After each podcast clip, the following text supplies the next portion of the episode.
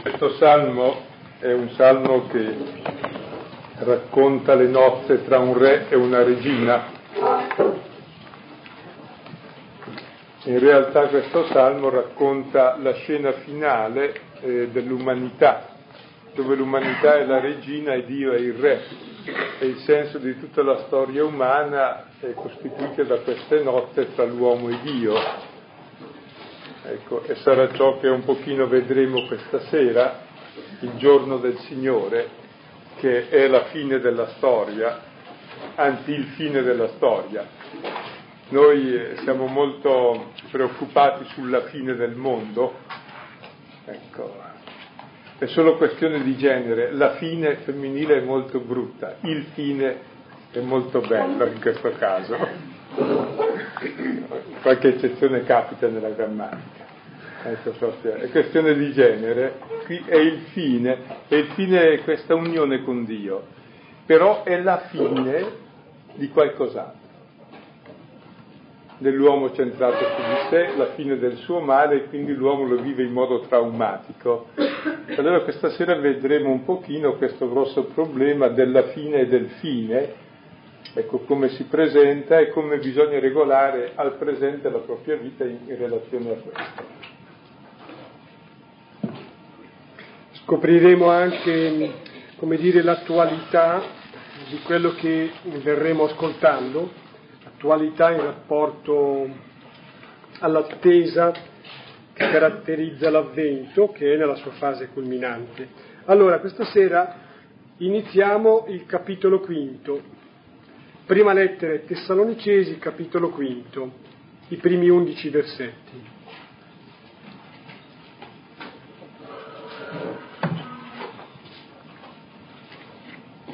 Al solito la lettura è fatta sul testo più aderente all'originale, teniamo davanti il testo traduzione liturgica della cena.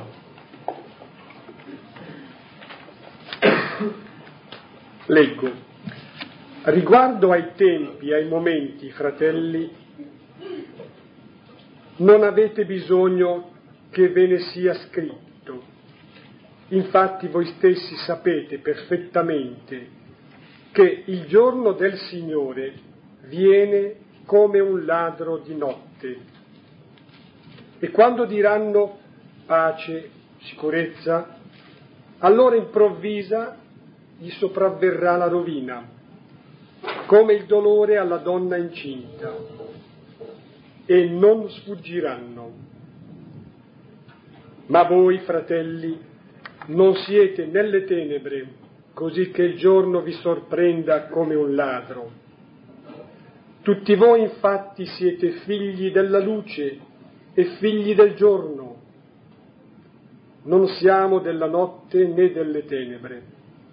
Non dormiamo dunque come gli altri, ma vegliamo e siamo sobri.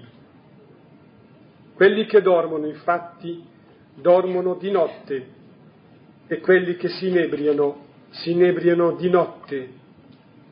Noi invece, che siamo del giorno, siamo sobri, rivestiti con la corazza della fede, della carità e con l'elmo della speranza della salvezza, perché Dio non ci ha destinati all'ira, ma al possesso della salvezza per mezzo del Signore nostro Gesù Cristo, il quale è morto per noi, perché sia che vegliamo sia che dormiamo, viviamo insieme con Lui.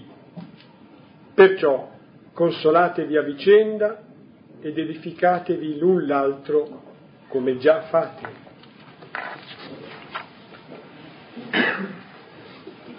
Questo brano parte con il grosso problema del tempo e del momento della fine del mondo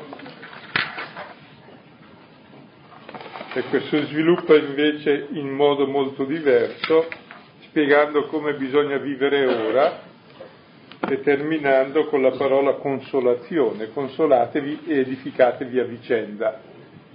Quindi il problema fondamentale della data della fine del mondo che tanto travaglia la gente in fondo la fine del mondo vuol dire una cosa molto semplice, la propria morte. è l'unico problema reale che ha l'uomo, e l'uomo vive nel tempo. Non è vero che il tempo è denaro, il tempo è vita. Siccome per qualcuno la vita è il denaro, il tempo è denaro, ma il tempo è vita, siamo a scadenza. Abbiamo un tempo, perdere tempo è perdere la vita. Ecco. Allora vogliamo sapere qual è la scadenza, la fine della vita. Ora noi della fine abbiamo tanti anticipi, tante ansie, sono i vari mali, le varie preoccupazioni. E immaginiamo la fine come qualcosa sempre di apocalittico, no? Un disastro, che è poi la morte. Diventa per noi la misura di tutte le cose. Ecco, la parola Apocalisse non vuol dire per sé disastro, ma vuol dire rivelazione. È vero, il male che c'è al mondo è sempre apocalittico, c'è una rivelazione di che cosa? Del male che c'è dentro. E quindi deve uscire questo male, siccome c'è viene a suppurazione. Però il male che c'è non è la parola definitiva. La parola definitiva non è questo male, ma è un'altra cosa, è il bene è la vittoria di Dio, è la resurrezione, è l'incontro con Lui, è costituita dalle notte, dall'incontro con Dio. E allora quando si parla di escatologia, che vuol dire la parola sulle cose ultime, l'ultima parola, no? L'ultima parola è la vita, è la vittoria sul male e sulla morte. Mentre per noi normalmente quando parliamo di cosa apocalittica, di fine del mondo, l'ultima parola sembra il male, no? Ecco, allora vedremo eh, come in questo brano ci dice che l'ultima parola è l'incontro col Signore. Quando avverrà? E questo è il nostro problema. E l'astuzia di Dio vedremo è non dire quando avverrà. Perché se io sapessi che muoio alla data ora, al dato momento, Intanto farei varie cose, dicendo, beh, poi morirò, quindi facciamo. Poi mi preparerei l'ultima ora e l'ultimo momento a fare che cosa? Non lo so, a terrorizzarmi e basta. Quindi vivrei male adesso e vivrei male dopo. Invece il discorso che Gesù ha fatto ai discepoli, che poi ribadisce Paolo, è che ogni momento è sempre l'ultimo, ogni momento è pieno, ogni momento è l'incontro col Signore. Quindi viviamo da figli della luce, cioè da persone che già ora nel presente vivono il giudizio di Dio. Il giudizio di Dio che ci sarà alla fine, sarà la comunione piena con Lui, lo viviamo, lo costruiamo già ora. E allora il fatto che Dio ci faccia ignorare la data è perché viviamo tutta la vita come incontro con Lui. E allora tutto questo brano, come vedete, cerca di spostare il problema dalla data della fine del mondo a come vivere correttamente il presente, in modo definitivo. E noi siamo chiamati a vivere già ora alla luce della fine, di ciò che sarà dopo, ciò che non finisce, la comunione col Signore, che è il senso della nostra vita. Cioè perché viviamo? Per realizzare in tutte le cose che facciamo quella comunione col Signore che rimane in noi. E se non la realizzi nelle cose che fai, non la realizzi mai, cioè non c'è. E la vita e il tempo ci è dato per questo, per realizzare questa comunione con Dio e con i fratelli, che è poi sulla stessa linea. E con questo, dice Paolo, consolatevi ed edificatevi a vicenda. Ecco, ora vedremo più al dettaglio no, questo problema. Cenno all'Apocalisse Stuzzica suggerisco questo, che se la parola di Dio è apocalittica, non è perché dica della fine, tantomeno di una fine, come dire, drammatica, tragica verso la morte, ma è apocalittica nel senso che rivela, e rivela un inizio, un principio, ecco il principio dei cieli nuovi e della terra nuova Ecco, ma tra un passato in cui a volte ci si rifugia, e spessissimo nella religione ci si rifugia nel passato, e un futuro in cui si evade, e direi la, la fede proprio, è la fede di cui Paolo sottolinea questi aspetti, e ci porta al momento presente, ecco, carica di importanza, perché è importante, determinante il momento presente. Quindi ci, ci rimanda alla, al dono e alla responsabilità del momento presente, dell'istante che viviamo, di questo istante. Ecco, ore eh, 21 e 16, adesso.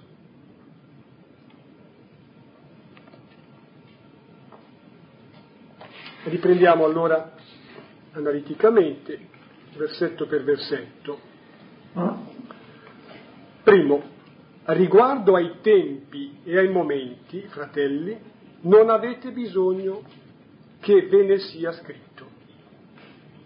Infatti voi stessi sapete perfettamente che il giorno del Signore viene come un ladro di notte.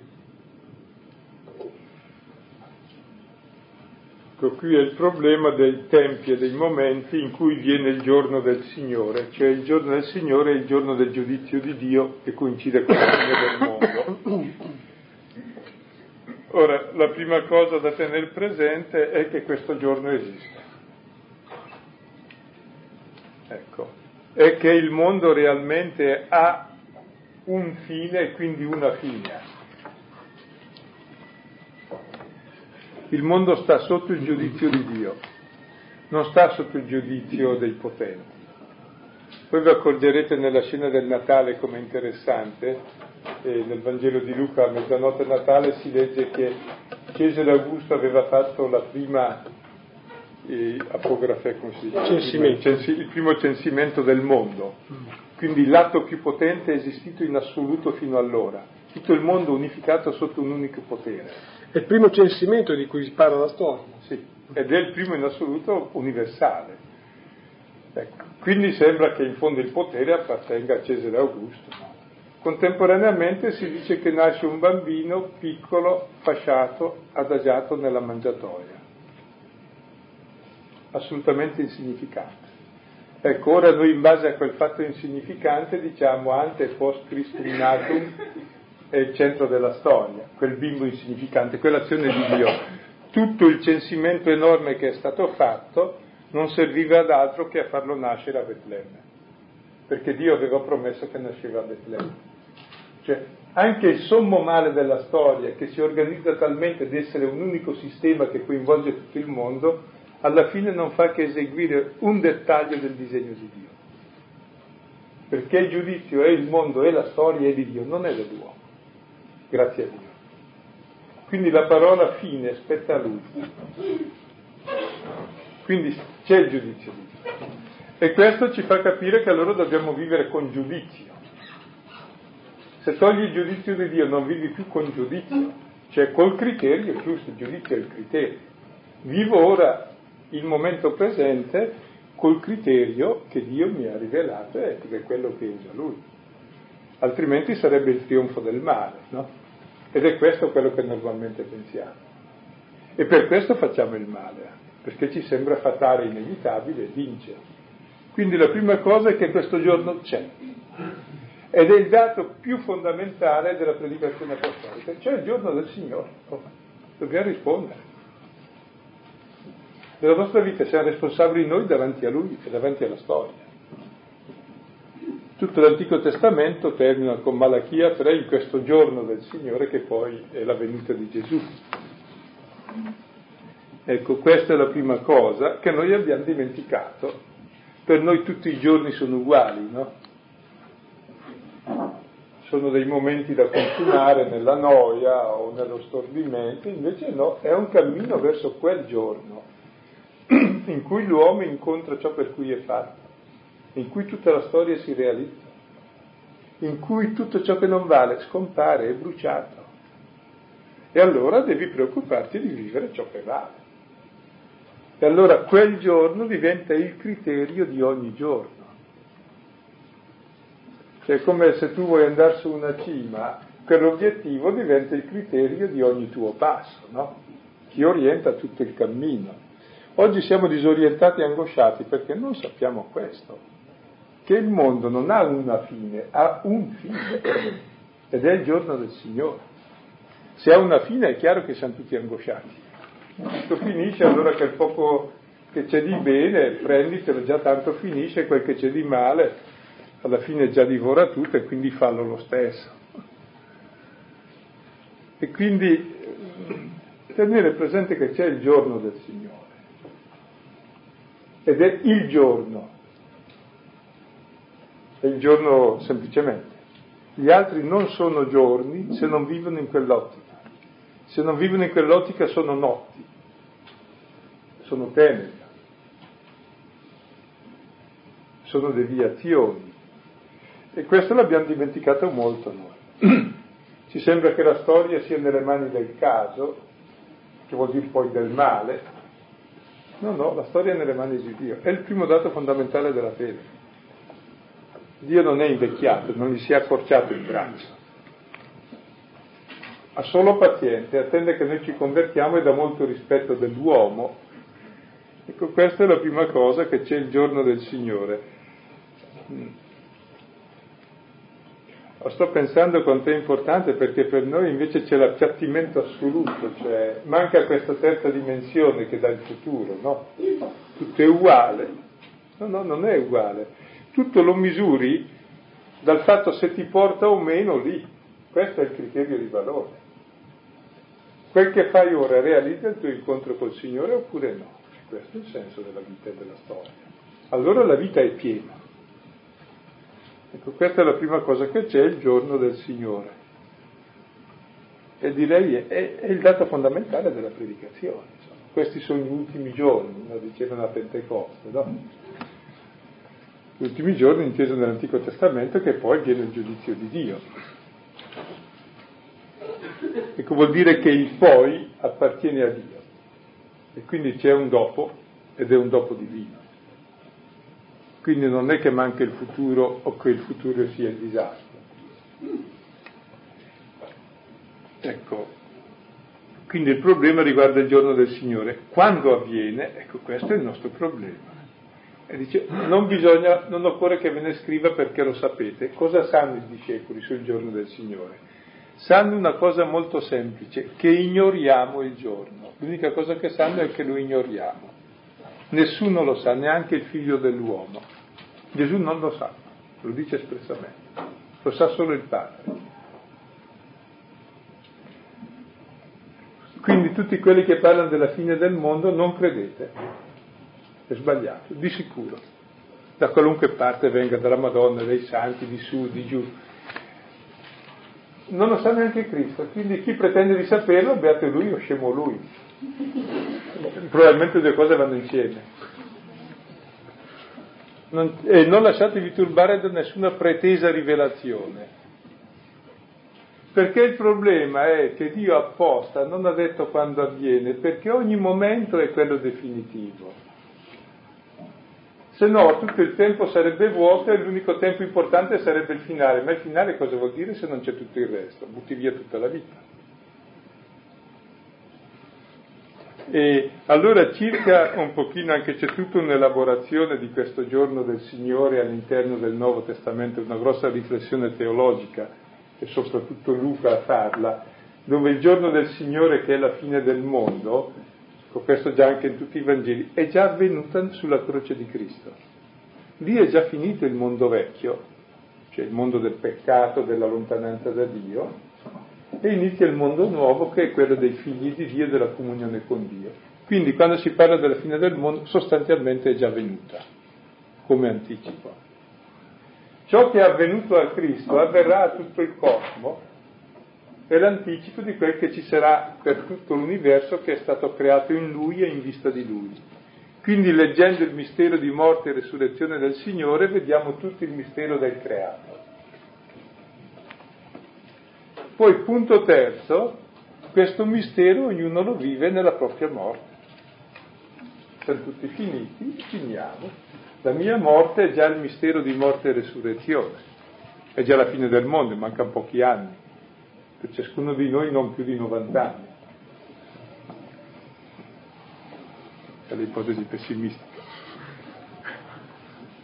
Dopo ce n'è un quarto livello più profondo, la fine del mondo, che è la morte e resurrezione del Signore, che celebriamo nell'Eucarestia, si fa ogni giorno. Ogni giorno siamo chiamati a finirla col mondo vecchio col lievito della corruzione e vivere il mondo nuovo, il mondo dei figli di Dio, dei risorti.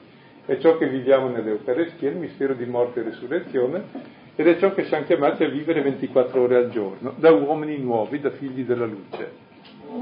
Quindi per sé il credente vive già oltre la fine del mondo, cioè vive già quel valore definitivo che regge ed è oltre il giudizio di Dio. È appunto oltre la morte e resurrezione, da uomo nuovo. Ed è a questo che ci vuol portare la fede cristiana, a vivere ogni momento come figli di Dio, come uomini nuovi, morti al male e risorti a vita nuova. Ed è per questo allora che non si dice quando sarà la data, perché non ha senso.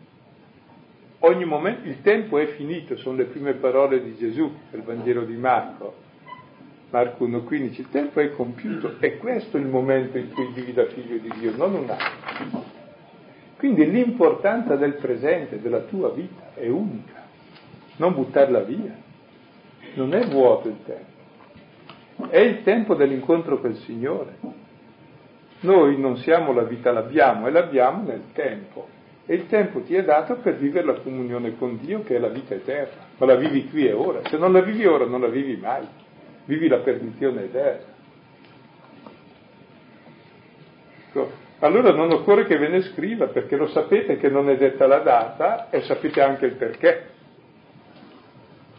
Perché ogni momento è il momento decisivo di convertirsi e di vivere questa pienezza di vita. E il credente allora è quello che vive con piena coscienza del momento presente, che è sveglio.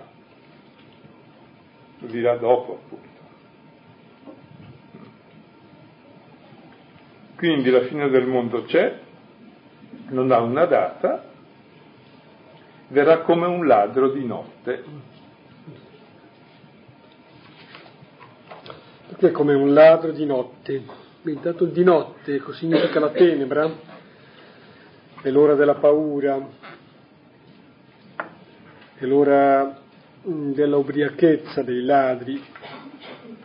La notte è la negazione del giorno, è la negazione quindi della vita, e quando sarà finito il tempo, eh, nella, nel tempo escatologico finale, non ci sarà più la notte. Ecco, la notte allora è contrapposta al giorno, alla salvezza. E chi è la salvezza? Chi è il giorno? Ecco è Cristo Gesù. Come un ladro di notte viene, perché? Ecco, eh, vedrete un pochino che e la fine del mondo come la morte è descritta sempre con due termini opposti, come il ladro o come lo sposo. Eppure lo stesso unico avvenimento, che insieme ladro e sposo. È ladro perché ti ruba via certe cose, cioè se tu hai centrato la tua vita su di te, sull'egoismo, perdi tutto. Quindi il giorno del Signore è un ladro. Se tu hai centrato tutta la tua vita sul Signore e la comunione con Lui, quel giorno è il giorno delle nozze. Quindi il problema è di come hai orientato il tuo presente.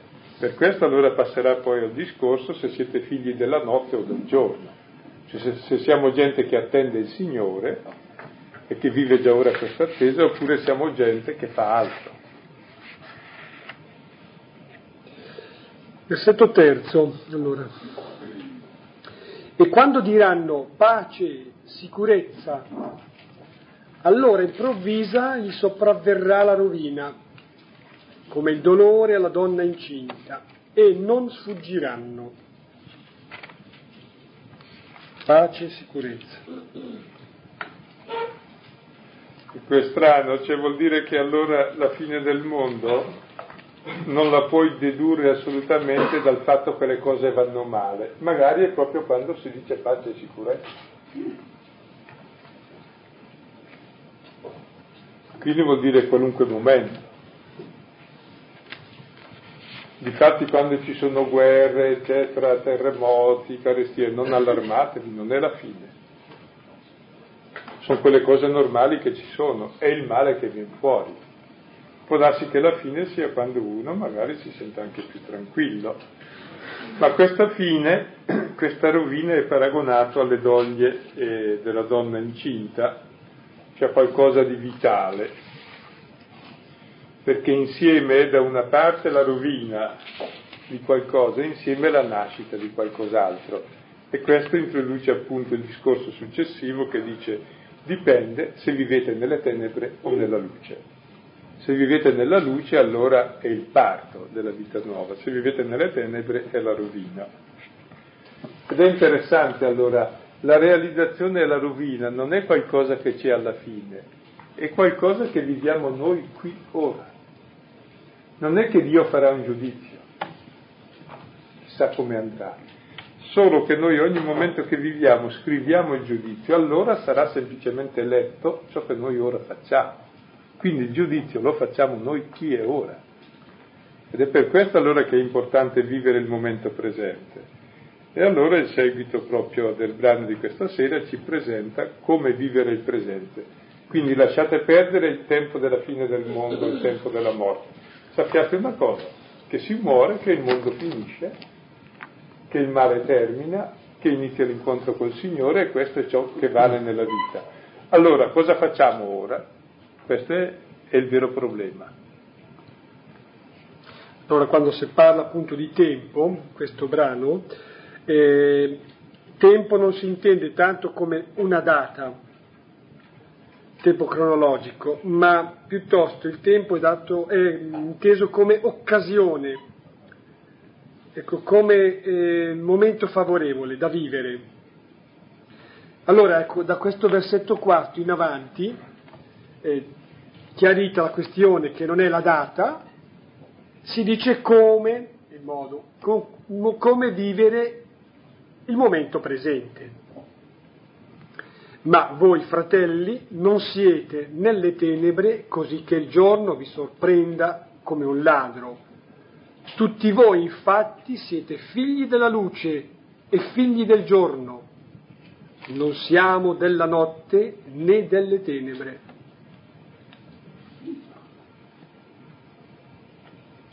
Ecco, come vedete questi due versetti sono un contrapposto tra le tenebre e il giorno, la luce e la notte.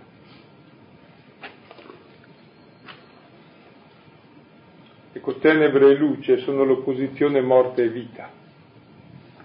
Venire alla luce vuol dire nascere, essere nella luce vuol dire essere nella vita e la parola luce è più che un attributo di Dio, e la luce è gioia, è vita, è senso, fa essere le cose quello che sono.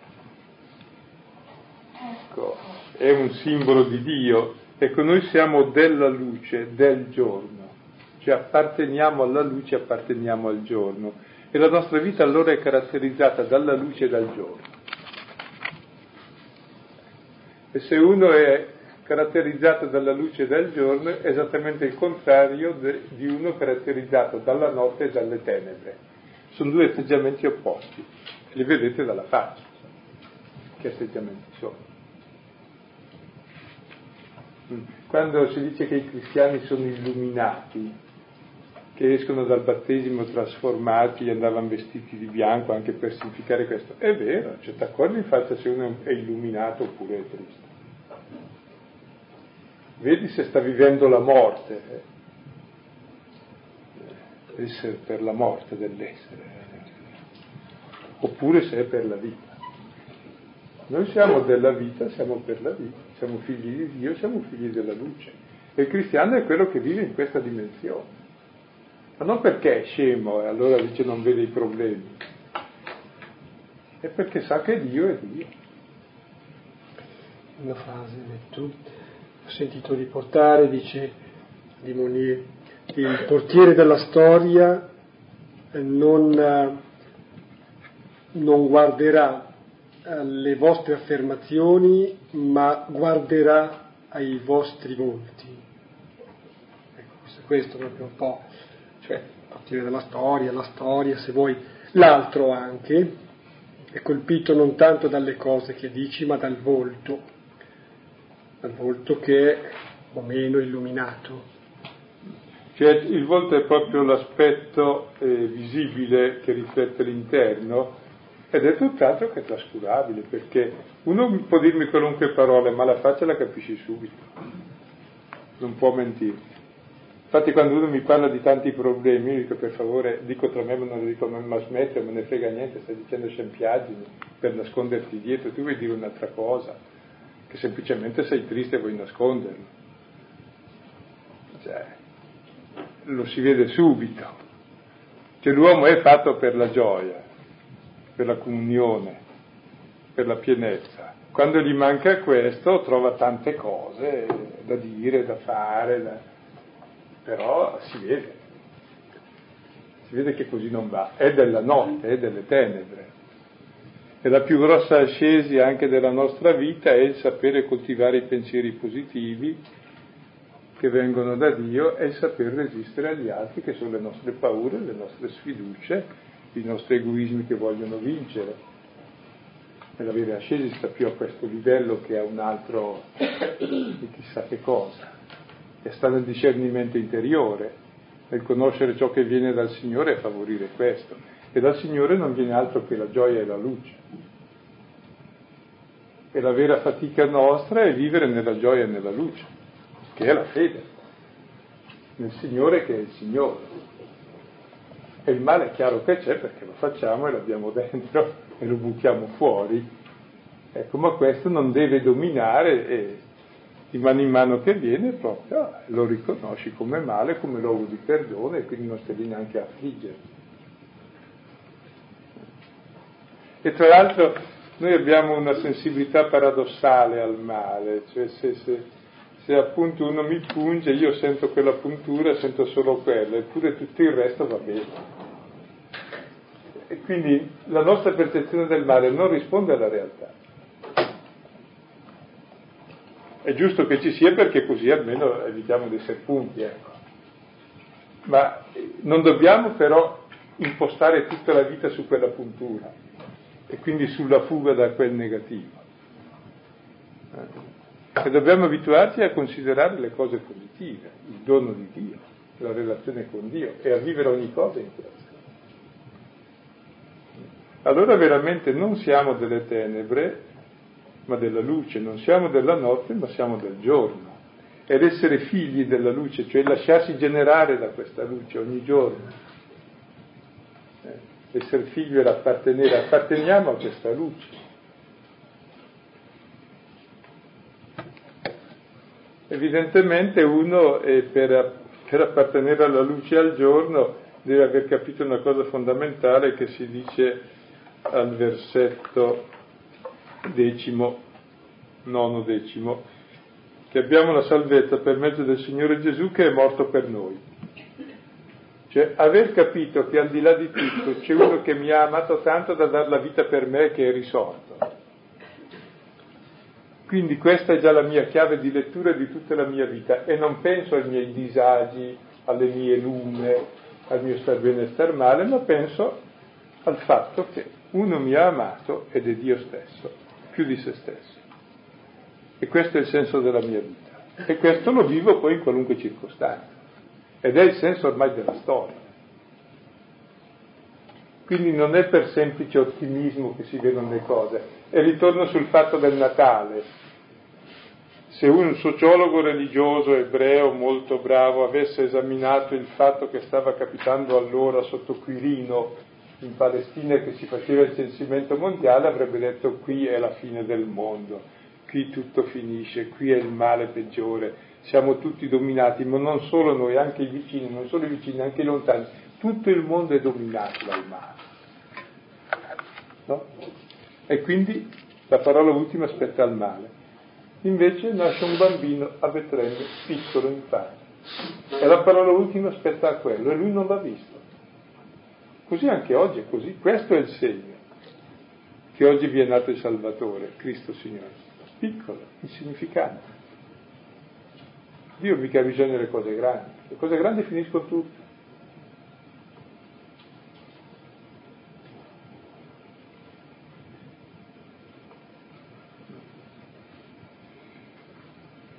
Non mi ricordo perché dicevo questo, ma non c'entra. Andiamo avanti. C'entra? guardando questi versetti Ehm, guardate anche voi, i versetti quarto, quinto, così. Eh, direi, si potrebbero articolare proprio come delle affermazioni di fede. Cioè quando diciamo il credo, credo in Dio, Padre Onnipotente, in Gesù, Figlio di Dio fatto uomo, credo nello Spirito Santo. Ecco, si dovrebbe anche proprio aggiungere a un certo punto, non so, sistemateli voi, credo che sono figlio della luce, sono figlio del giorno. È un'affermazione di fede, perché uno magari, cioè uno, possiamo dire che anche tutti quanti possiamo dubitare, abbiamo delle ragioni per cui possiamo dubitare di questo, però è di fede che siamo generati dalla luce, siamo generati dal giorno, da quella luce, da quel giorno che sono il Signore. C'è un'appartenenza, cioè c'è una parentela stretta fra Dio e noi, quindi fra noi e Lui. Io credo proprio che si possa vivere da figli della luce, figli del giorno, se si crede. Cioè prima eh, si crede questo, poi ecco, di conseguenza si vive questo. Un'affermazione di fede, sì. È un'affermazione che è messa lì e da cui dedurrà poi come si debba vivere. Giusto? Dunque prosegue allora dicendo che non siamo della notte né delle tenebre, non dormiamo dunque come gli altri, ma vegliamo e siamo sobri. Versetto sesto. Proseguiamo anche. Settimo. Quelli che dormono, infatti, dormono di notte e quelli che si inebriano, si inebriano di notte. In questi due versetti si contrappone il dormire e il vegliare, l'essere sobri e l'inebriarsi, e la notte e il giorno sempre.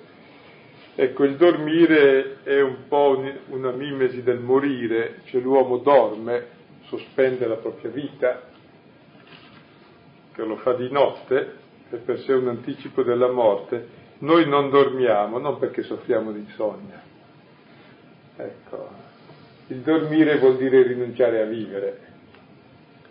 E ci sono molti modi con i quali noi rinunciamo a vivere. L'uomo conosce molte notti e molti sonni e molti stordimenti e vive di queste notti, di questi sonni, di questi stordimenti tutta la vita. Vive in preda all'angoscia della, della morte per tutta la vita. E poi questa la indirizza in molti modi, può essere nel possedere cose, nel possedere persone, nelle varie cosucce alle quali lui sacrifica la propria vita e cerca di dimenticarsi dell'essenziale. L'essenziale che è figlio della luce, che è figlio di Dio, che deve vivere di fratello degli altri. Quindi ci sono molte notti e molti sonni e molte ubriacature, molti stordimenti, molte droghe, molte ipnosi, soprattutto molte dimenticanze, molta stupidità e tante cose così importanti da fare che ti tolgono dall'unica cosa essenziale.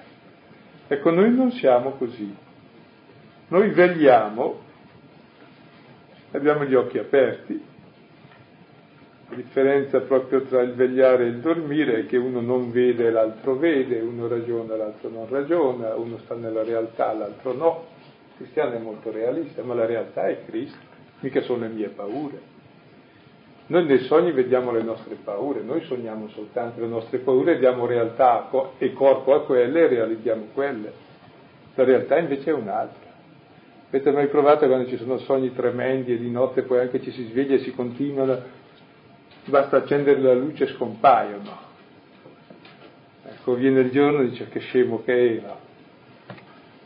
È vero, noi vegliamo e siamo sobri, non siamo ubriacati dei nostri stordimenti, perché? Perché siamo pieni di vita, non di paura. La sobrietà è pienezza di vita. Ecco, allora ci sono proprio due stili di vita, uno nel sonno, l'altro con gli occhi aperti, e il sonno è tremendo perché proprio vedi tutte le tue paure e le vivi e poi le realizzi. E dall'altro tenere gli occhi aperti. la realtà. E la realtà è quella che ha rivelato Dio, mica quella che pensiamo noi, ma neanche quella che fanno i potenti, non è la realtà, è un piccolo camuffamento transitorio di cose stupidissime, che tutti abbiamo dentro e qualcuno esprime di più.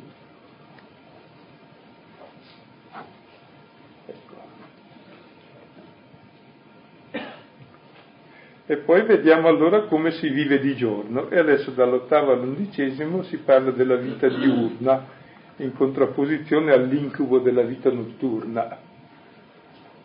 Dopo l'affermazione di fede si dice sul piano pratico, no, esorta implicitamente dal versetto ottavo, noi invece che siamo del giorno, vorrebbe dire siamo eh, figli del giorno, figli della luce, siamo sobri, rivestiti con la corazza della fede e della carità e con l'elmo della speranza della salvezza. Interessante, allora noi siamo del giorno, quindi vegliamo e siamo sobri e noi non abbiamo nulla da dimenticare, abbiamo tutto da ricordare. Non abbiamo nulla da nascondere, abbiamo tutto da vedere. Non abbiamo da stordirci, perché la realtà è brutta, quindi un po' di prendere un po' di, di, di stordimento, di anestetico. No, no, abbiamo da gioire. Che sedativo? Non c'è nella sedativo nella studio dice abbiamo da gioire, che la realtà è dono di Dio. Quindi non abbiamo un vuoto da cui fuggire, ma una pianeta verso cui si cammina. Ecco, il passato non è un male da dimenticare, il futuro non è una voragine che ci inghiotte. Il passato è dono di Dio, il futuro è l'incontro con Lui, allora puoi ricordare, cioè vivi di giorno, vivi in pianeta. Questo vuol dire essere del giorno. E anche lo stesso mare inevitabile che in me c'è, perché l'ho fatto, perché me l'hanno fatto, è un luogo ormai pieno di luce, cioè di perdono e quindi lo posso vivere senza grossi drammi. Ecco. Ed è questo eh, la vita cristiana, vivere del giorno e questa vita diurna è rivestita, cioè non siamo nudi. Sulla, sulle, questa sobrietà che deriva da questa svegliezza, l'essere ehm, essere lucidi, limpidi. No, viene in mente c'è un'espressione classica che parla, parla di, una, di una sobria ebbrezza, che è proprio essere eh, spigliati, essere svegli nello spirito.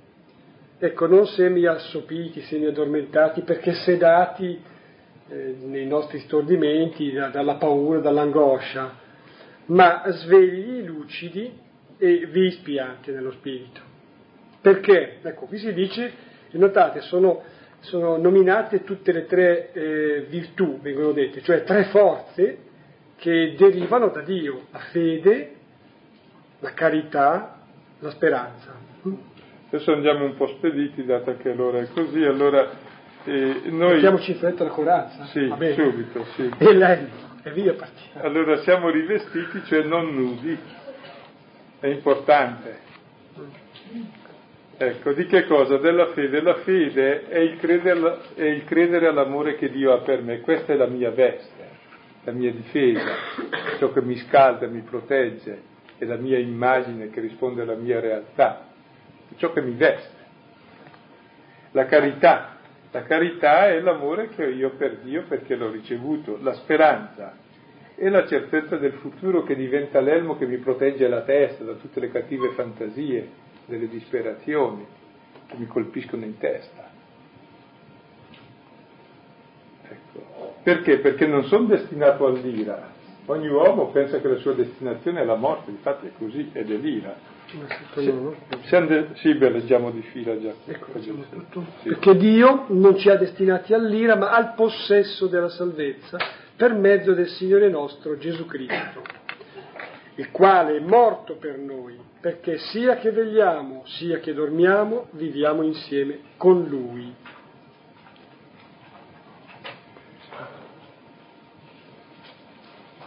Allora non siamo destinati all'ira ma alla salvezza perché? C'è il motivo. Il motivo è colui che è morto per noi, il Signore nostro Gesù Cristo, cioè Dio mi ha tanto amato da dare la vita per me. Quindi non sono più sotto la condanna, non sono sotto la morte, ma sono sotto il suo amore più grande della vita e della morte. Allora, sia che io vegli, e qui vuol dire se sono vivo, sia che io dorma, vuol dire sia che sono morto, è secondario, perché la vita e la morte non contano. Quel che conta è vivere insieme con Lui, questa è la vita. E la vita ci è data per vivere in compagnia di Gesù, per vivere insieme con Lui. La vita è compagnia, è relazione, la nostra vita eterna che viviamo già ora è vivere insieme con Lui. E questo è già oltre la vita e la morte. Ed è il senso della nostra vita ed è già una vittoria sulla morte. I morti la vivono già in pienezza e noi cominciamo a viverla ora. Ecco, questo è il senso della nostra vita ed è per questo che all'inizio abbiamo letto il salmo dell'incontro, no, delle nozze. Ecco, il senso della nostra vita è questa unione con Dio che viviamo in tutte le cose, nelle cose sbagliate come perdono, nelle cose buone come dono, ed è questa la vita. Quindi il tempo che ci è dato Ecco, ci è dato per vivere questa comunione. Ecco allora il finale. Versetto undicesimo, perciò consolatevi a vicenda. Allora i credenti con queste parole, con queste speranze si consolano, cioè non sono più soli, e si aiutano a vivere questa vittoria sulla solitudine e sulla morte attraverso la fede nella parola e si edificano a vicenda. Edificarsi è una bella parola, vuol dire costruirsi. Noi normalmente ci demoliamo a vicenda, ci distruggiamo a vicenda. Chiaro, se uno ha dentro la morte e la paura, la comunica all'altro, distrugge sé e l'altro e viceversa.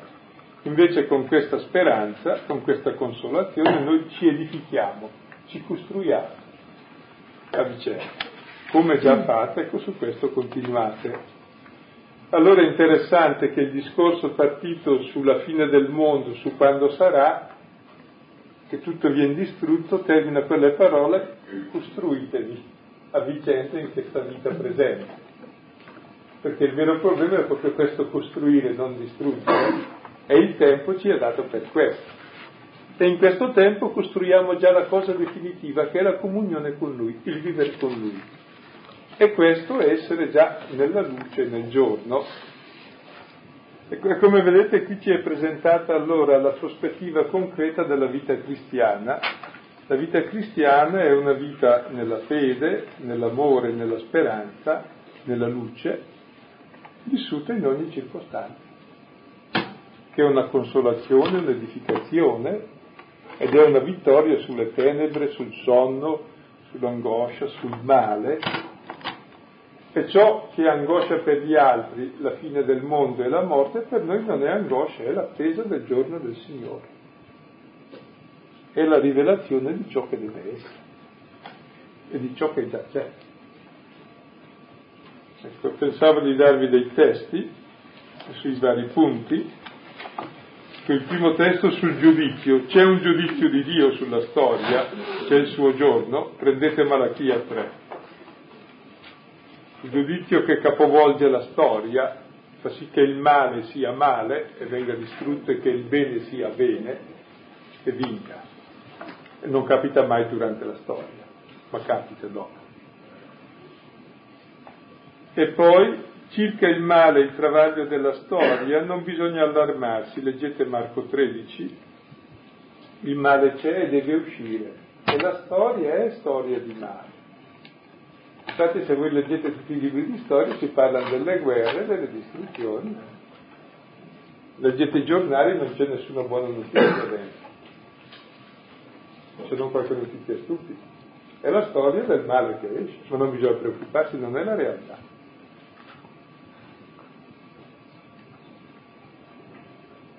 Non è la fine, l'ultima parola. L'ultima parola è qualcos'altro, è esattamente il contrario. Poi il terzo punto, noi dobbiamo vivere il presente come figli della luce, questa è la fine, vivere da figli della luce che è il fine della vita. Allora prendete Romani 13, 11, 14. C'è il presente da vivere in questa luce. Poi il punto quarto, noi viviamo l'incontro col Signore come senso della nostra vita e leggetevi i capitoli 21 e 22 dell'Apocalisse che narra il quadro ultimo della storia umana che è l'incontro tra la sposa e lo sposo. Questo è il senso di tutta la storia. Ed è il desiderio fondamentale di tutta la Bibbia. Vieni Signore Gesù, si verrò presto. Quindi vivere nel desiderio di questo incontro. Ecco, sostiamo allora un momento, si può riprendere il testo, soprattutto scorrere dentro di sé ciò che abbiamo sentito, a partire dal testo, il rapporto al testo, alla parola. Saremo tutti giudici alla fine perché, lo diceva il cercosino del 1000%, il cartusiano, che sia che vediamo che dormiamo, cioè i vivi e i morti, saremo insieme con lui, cioè in compagnia di Gesù. È il senso della vita è il senso della creazione, siamo stati creati in Lui, con Lui e in lui. E il senso della vita è proprio questa compagnia, questa relazione. L'uomo è relazione. Relazione con Dio e tutto il resto è immagine e mezzo di questa relazione.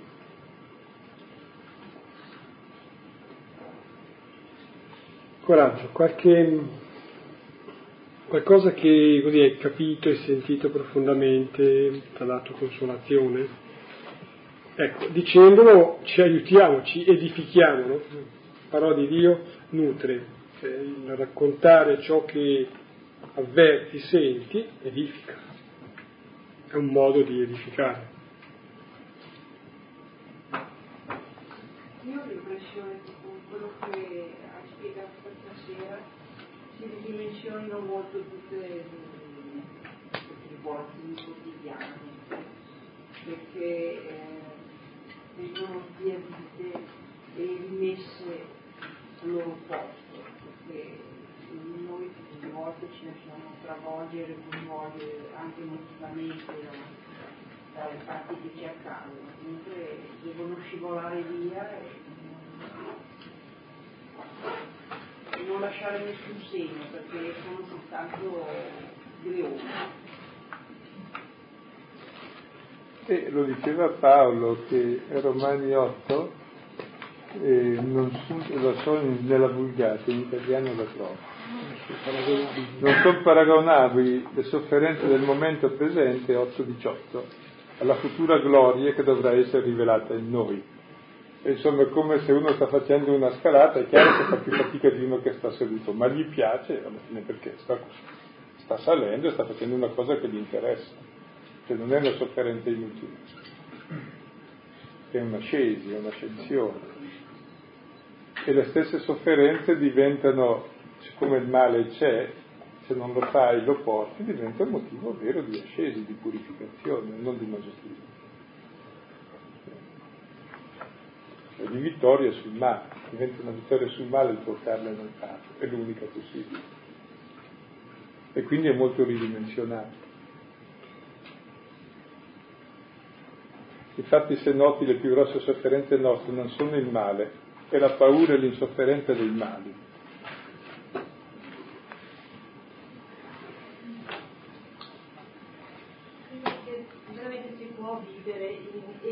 Questo modo qui. Io ho avuto l'esperienza di mia cognata questa dieci anni fa, che la dottoressa che aveva, che sapeva di dover morire e quando mi ha mh, detto, uh, mi ha annunciato la sua prossima morte proprio con, con le stesse parole che tu dicevi, ossia uh, tutta la mia vita io ogni giorno dicevo Signore tu me la dai, oggi me la puoi togliere dice adesso sono arrivata che so che me la toglierai in un breve periodo. E questi ultimi due mesi che lei ha vissuto non so come difficili, sono stati dei mesi veramente donati per lei. Proprio le stesse parole che tu dicevi, lei le ha detto per se stessa. Molto morte, morte.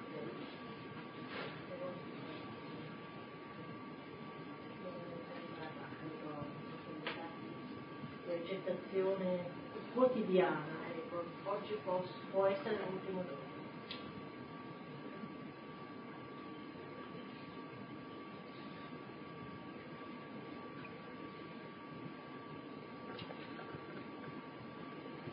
Poi il problema è vivere con libertà il presente alla fine, perché l'unico modo poi per godere è questo, se no si vive sempre con l'ipoteca del negativo che incombe.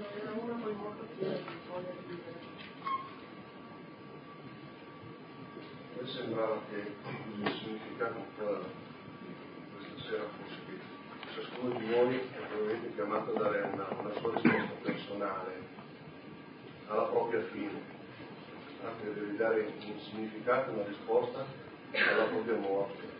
Che vuol dire che però la devi dare anche alla propria vita. Le due cose sono, sono strettamente legate, non sono uno l'antitesi dell'altro, ma sono eh, le due facce di una stessa, di una stessa medaglia. E poi anche il, il, senso, il senso del tempo e l'uso del tempo che, che si fa. Spesso noi rimaniamo sconvolti così ci pone qualche problema, la morte prematura magari di alcune persone, giovani. E quello che ci sconvolge è il nostro essere ancorati a un criterio del tempo che è tutto nostro. Noi consideriamo la vita media intorno ai 60-65 anni, allora siamo abituati. Così poco diciamo, tu sei giovane. Sii generoso. Potete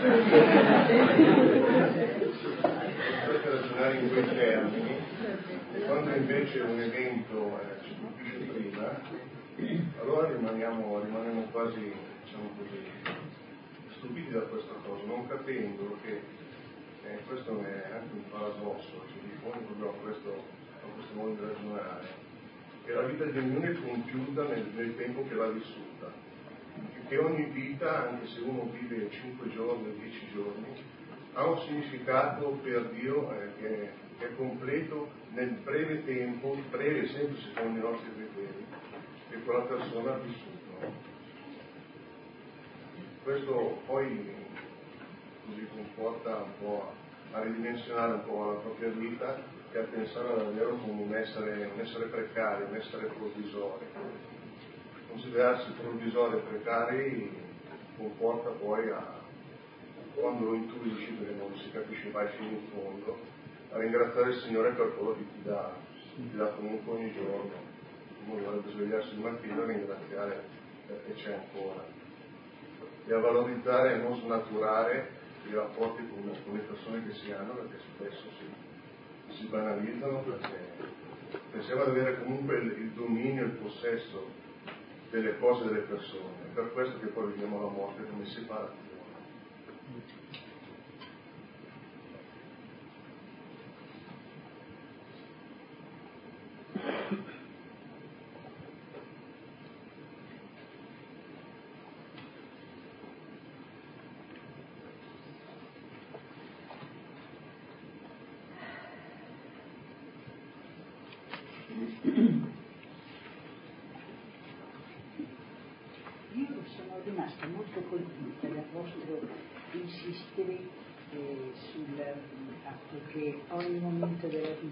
Della, vita dovrebbe essere vissuto come un incontro con Dio e penso che se si riesce veramente a vivere questa, questa verità, eh, tutto cambia, cambia mh, aspetto. La morte non fa più paura, la vita anche con le sue eh, prove, eccetera, eh, cambia, non è più così tragica tante volte, è molto importante che si riesca a capire proprio che ogni momento deve essere un incontro con Dio. Sono rimasta molto eh, colpita da questa insistenza, non, non ci avevo mai abbastanza pensato.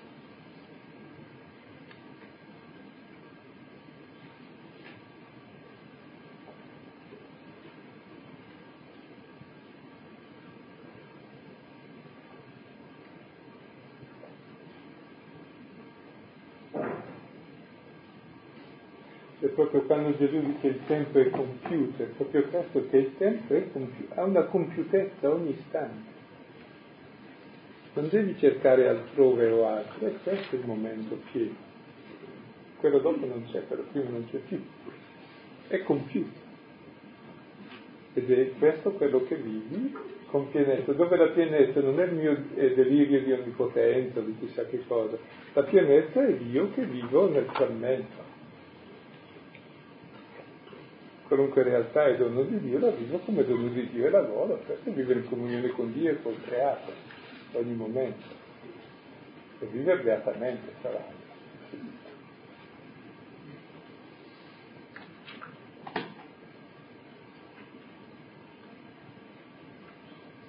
Quindi in questo che si pone il fatto di non affannarsi per le cose, cioè come lo leggo con invece il mio dovere cittadino e di cristiano di impegnarmi nel mondo sia per vivere in comunione ma anche per diciamo, diciamo edificare il mondo. Questo, com'è che si legano questi due? Ecco che l'affanno è la preoccupazione tutto tempo che toglie al lavoro e all'occupazione meno sei affannato, meno sei preoccupato, più ti occupi e più fai. Ma di fatto no, di fatto... Ma con serenità e stando bene. Ma lo si impara dopo i 90 anni quando non puoi più fare niente ti affanni perché non riesci a farlo. Cioè, è, è, qualcosa di simile suppongo, per quel che intuisco, no? Che la preoccupazione e l'affanno ci toglie il respiro, ma invece noi proprio intendiamo che questo sia il fare, invece no, è proprio la karma, non in senso romano? Comunque credo che sia proprio tratto un anticipo del tema della seconda lettera dei Tessalonicesi, dove questi, proprio nell'attesa che veniva il Signore, facevano niente. Si affannavano, si affannavano a far niente. Sì, erano inquieti e Paolo gli dice no, ciascuno lavori si mantenga col frutto del proprio lavoro. E non datevi da fare da far niente, lo affaccendati. La seconda lettera di Tessalonicesi. Prossimamente. Questo schermo. eh.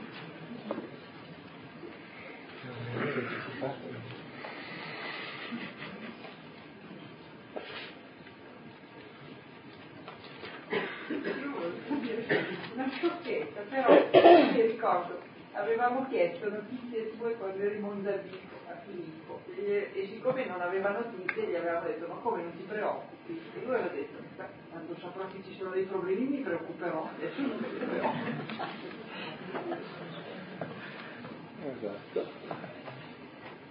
Se arriva notizia inutile preoccuparsi che è già passato il problema.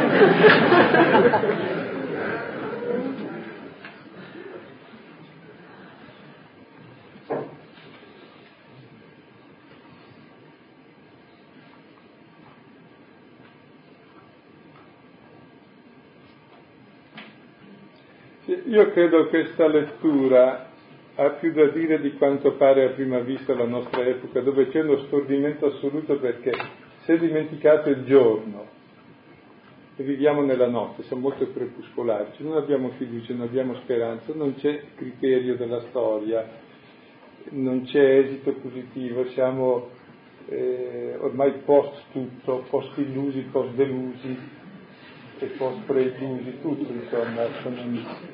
invece no. Cioè, bisogna tenere gli occhi aperti, oggi più che mai, e vivere con grande simpatia il nostro momento presente con gli occhi aperti e lucidi e fare quel che è giusto fare oggi, da figli della luce, ecco. Perché il male lo si fa sempre perché si chiude gli occhi, ecco, mai perché si è coscienti o lucidi o pieni di speranze. Infatti eh, io sono rimasta molto colpita dal fatto che l'avere assesi è il saper coltivare i pensieri positivi, perché credo che chi vive nel quotidiano, cioè tutti viviamo nel quotidiano, che ti negano che ci sia una possibilità di fare qualcosa che poi è il vedere invece con concretezza quello che in quel momento può essere fatto.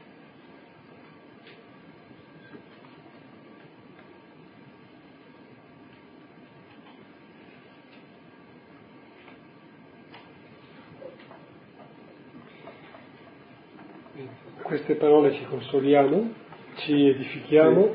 Ecco, e il, il motivo è proprio, c'è un motivo, per il Signore nostro Gesù Cristo il quale è morto per noi.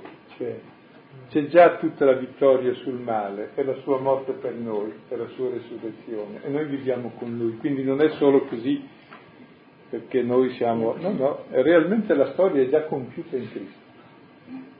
E noi viviamo di questo compimento e la ripetiamo in noi, ma è già compiuta.